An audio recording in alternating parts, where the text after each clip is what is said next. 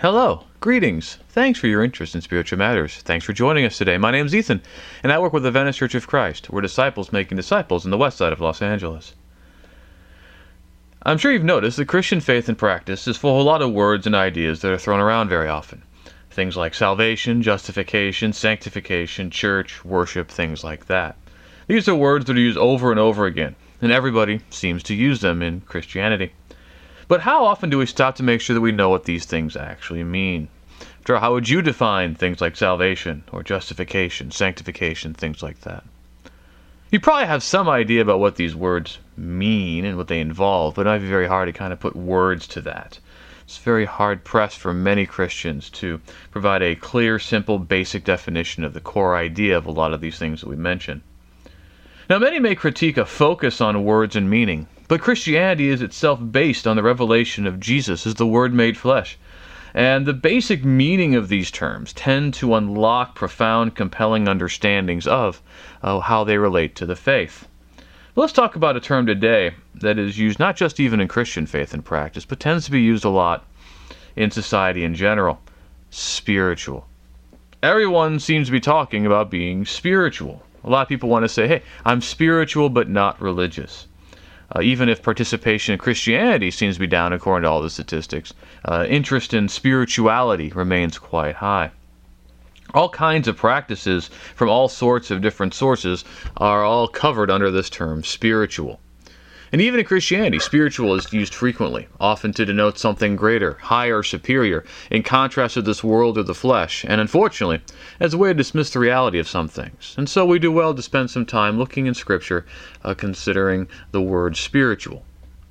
So, what is this word spiritual? Well, if you look up in the dictionary, its first definition is of or relating to the human spirit.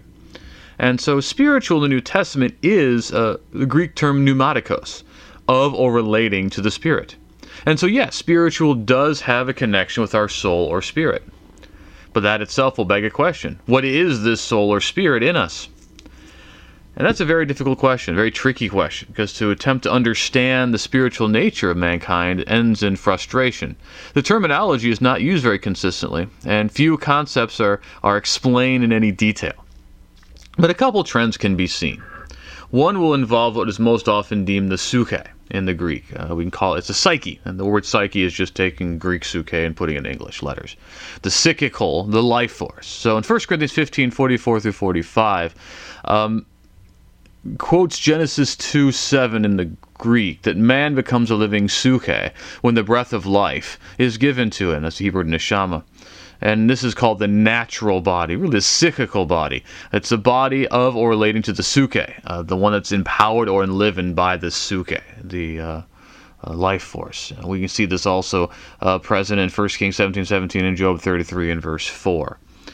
We might consider this the life force which allows for existence. It's something not unique to humans. The neshama, the breath of life, was also given to the animals in Genesis 7:22. All things that the breath of life in Psalm 150 and verse 6 are told to praise God. The Hebrew word nephesh is also used for many things involving soul, but nephesh is a very manly, frustrating term in terms of any consistent meaning. It can refer to anything from the soul to a corpse, although it is most often used of the spirit that animates life. It's hard to identify one source that kind of explains all uses of nephesh. A lot of times, nephesh is translated in the Greek by suke, even in terms of animals. So, like the uh, life of all flesh is in the blood in Leviticus 17:11. That's talking there about the uh, the nephesh. Now, we're going to talk about the nephesh suke as the psyche, for lack of a better term. Because the psyche certainly includes the life force, that animating energy in man and beast. It's something that God has given in Genesis 2 7 and Job 33 3 and 4. And it might well be that there is psychical energy beyond uh, creatures in the creation itself. Uh, might be behind claims of the existence of aura or energies, but it's not explicitly revealed, and we're not given any justification or attempt to try to control or manipulate them. But the psyche is more than just some kind of impersonal energy. Uh, Jesus is made sorrowful in his psyche in Matthew 26 38. Uh, when Mary says, My soul doth magnify the Lord, and in Luke 1 46, that's, she says, her suke, her psyche magnifies the Lord. Uh, in Revelation 4, 18 and verse 14, uh, the psyche is able to, to experience lust even if in a vision. The psyche uh, experiences emotion, therefore, it has to have some level of personality or something of the sort. It's not just an energy, there's more to it than that. So that's what we see about psyche. Now, the other word that is often uh, discussed in terms of spiritual is uh, pneuma the soul or the pneumatical. And so when we were in 1 Corinthians 15, 44 and 45, we talked about the natural body. He also talks about the, the, the spiritual bodies. There's the, the suchikos body and the pneumatikos body. It's of or related to the pneuma, empowered or enlivened by the pneuma. Uh, and it comes from the new Adam, who is Jesus, who becomes a life-giving pneuma or soul. Uh, pneumatikos is, in fact, the word that, as we said, translates into spiritual in our Bibles. Now, pneuma will often translate Hebrew ruach, and both of those terms have the original idea of wind or breath. We got the idea like in pneumonia, right? Uh, all pneumatology, all these uh, terms in, in English that have pneuma in it tend to refer to either the spirit or uh, things involving the lungs or breathing. And John 3 and verse 8, Jesus talks about this as the wind blows as it will, so it is with the spirit. Uh, humans have a part of them, which is pneuma, because Jesus sighs deeply in his pneuma in Mark 8.12. Mar- Paul was provoked in his pneuma in Acts 17.16. Apollos is fervent in pneuma in Acts 18 and verse 25. Paul serves God in his pneuma in Romans 1 and verse 9. He encourages Christians to be fervent in their pneuma in Romans 12 and verse 11. In Ecclesiastes 12 and verse 8, in the Greek, it's the pneuma that goes back to the God who gave it. And Jesus gave up the go- when gave up the ghost, the old King James way of putting it, Luke 23:46, when he died on the cross, he gives up his pneuma. Now, if it weren't for 1 Corinthians 15 and Hebrews 4:12, which talks about the division of suhe and pneuma, we might assume that the, psyche and the pneuma are similar things, if not the same. Uh, but they are distinguished, and they're distinctive in each, in each in their own way. So, what is that distinction that would exist between suke and pneuma? Well, it might help to understand the difference between them by looking at the dimensions of pneuma beyond the humanity. So in John 4:24, uh, Jesus declares that God is pneuma. In fact, the only thing we're told about the divine nature that it is pneuma, it is spirit. The spirit of God, the Holy Spirit, is ruach or pneuma throughout the Old and New Testaments. Uh, other beings are spoken of in the similar way. Uh, demons, unclean spirits. That spirit there is pneuma in Mark 1:23, Luke 9:42, Acts 16:16, many other passages. Now, since these demonic beings are likely associated with the angels of the devil in Matthew 25 and verse 41, it's reasonable to conclude that angels also are pneuma, or spiritual, in that sense. And unless the use of spirit versus angel in Acts 23 and 8, when Luke talks about them, would speak to the contrary, which is probably not the case. God is pneuma, made man in his image, and therefore man has an aspect of himself which is pneuma. And it's logical to conclude, therefore, uh, that the God's image in us is the presence of the pneuma. Genesis 1 26 through 27, John 4 24.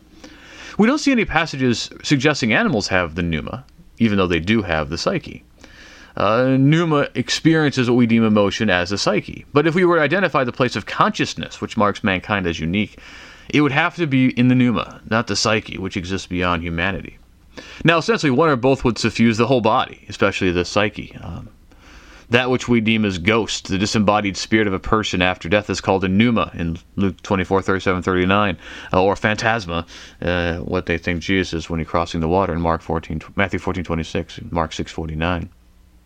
And so by faith we accept that we each have a suke and a pneuma.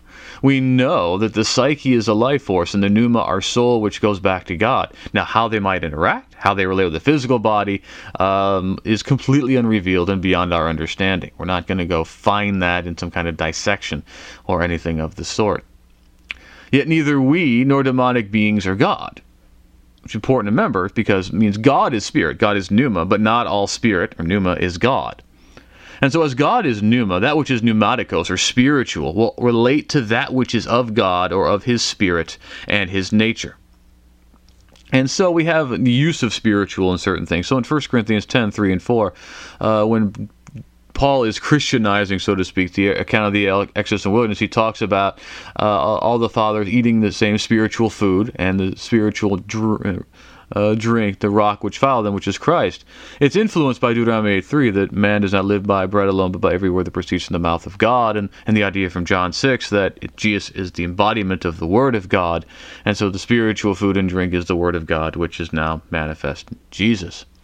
It also refers to that which God gives or facilitates through His Spirit, as we're going to see. But there are things that are pneumaticoi, that are of spiritual and work against God's purposes. Uh, the spiritual forces of evil in the heavenly places in Ephesians 6.12 uh, are our true enemy. These are the powers and principalities, which are some kind of spiritual beings uh, made good, ostensibly, but who now, uh, with their free will, have elected to work against God's purposes, at least in some way. And so, the pneuma, the soul, relates to God, spiritual beings, and the soul that God has given us made in His image. And so, that which is of the Spirit, or which is spiritual, will directly relate to things that God gives through the Spirit. So there's spiritual gifts. So in Romans 1 11, 1 Corinthians 12 1 and 14 1 uh, talks about spiritual gifts, the pneumaticos, pneumaticoi gifts. Their strengths or abilities to accomplish things by the Spirit, which included speaking in tongues, prophesying, certain forms of knowledge, healing, and faith. Uh, the one who would be able to utilize those abilities in the first century would be known as spiritual in 1 Corinthians 14 and verse 37.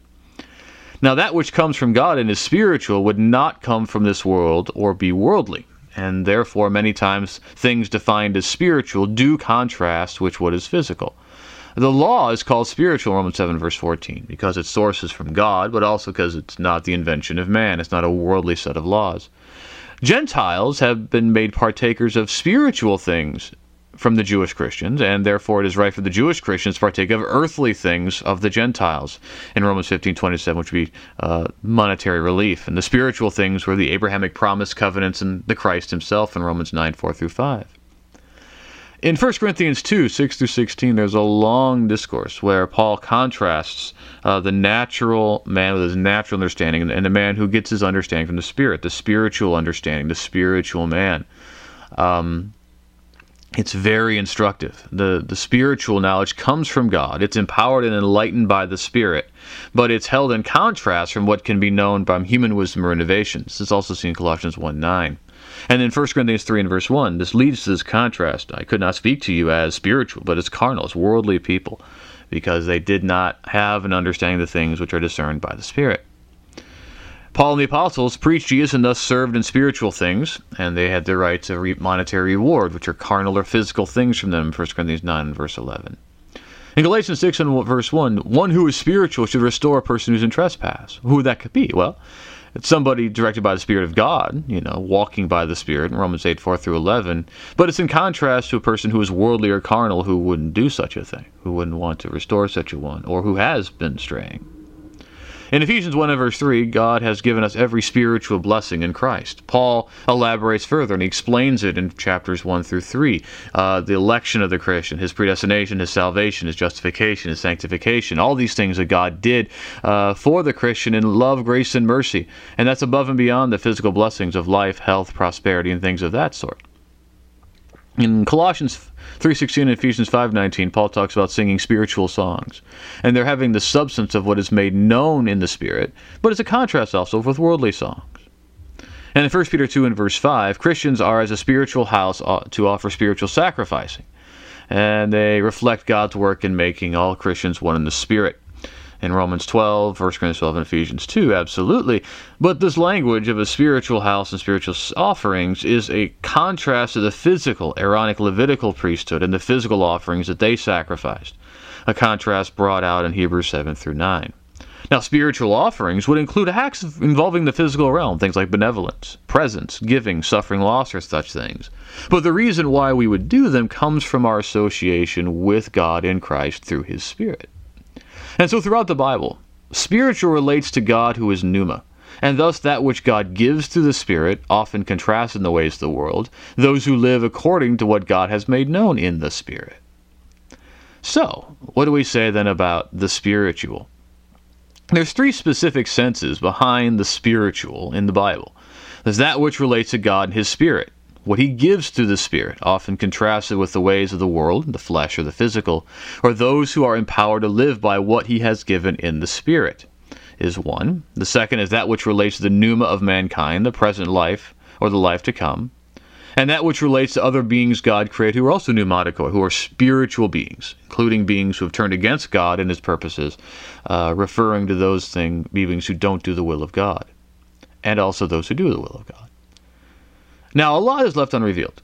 And that really shouldn't surprise us because the heavenly realm is beyond our perception in the flesh, and all we can understand is what we accept on faith from what God has revealed to the prophets and in Jesus, and that's actually not a lot indeed.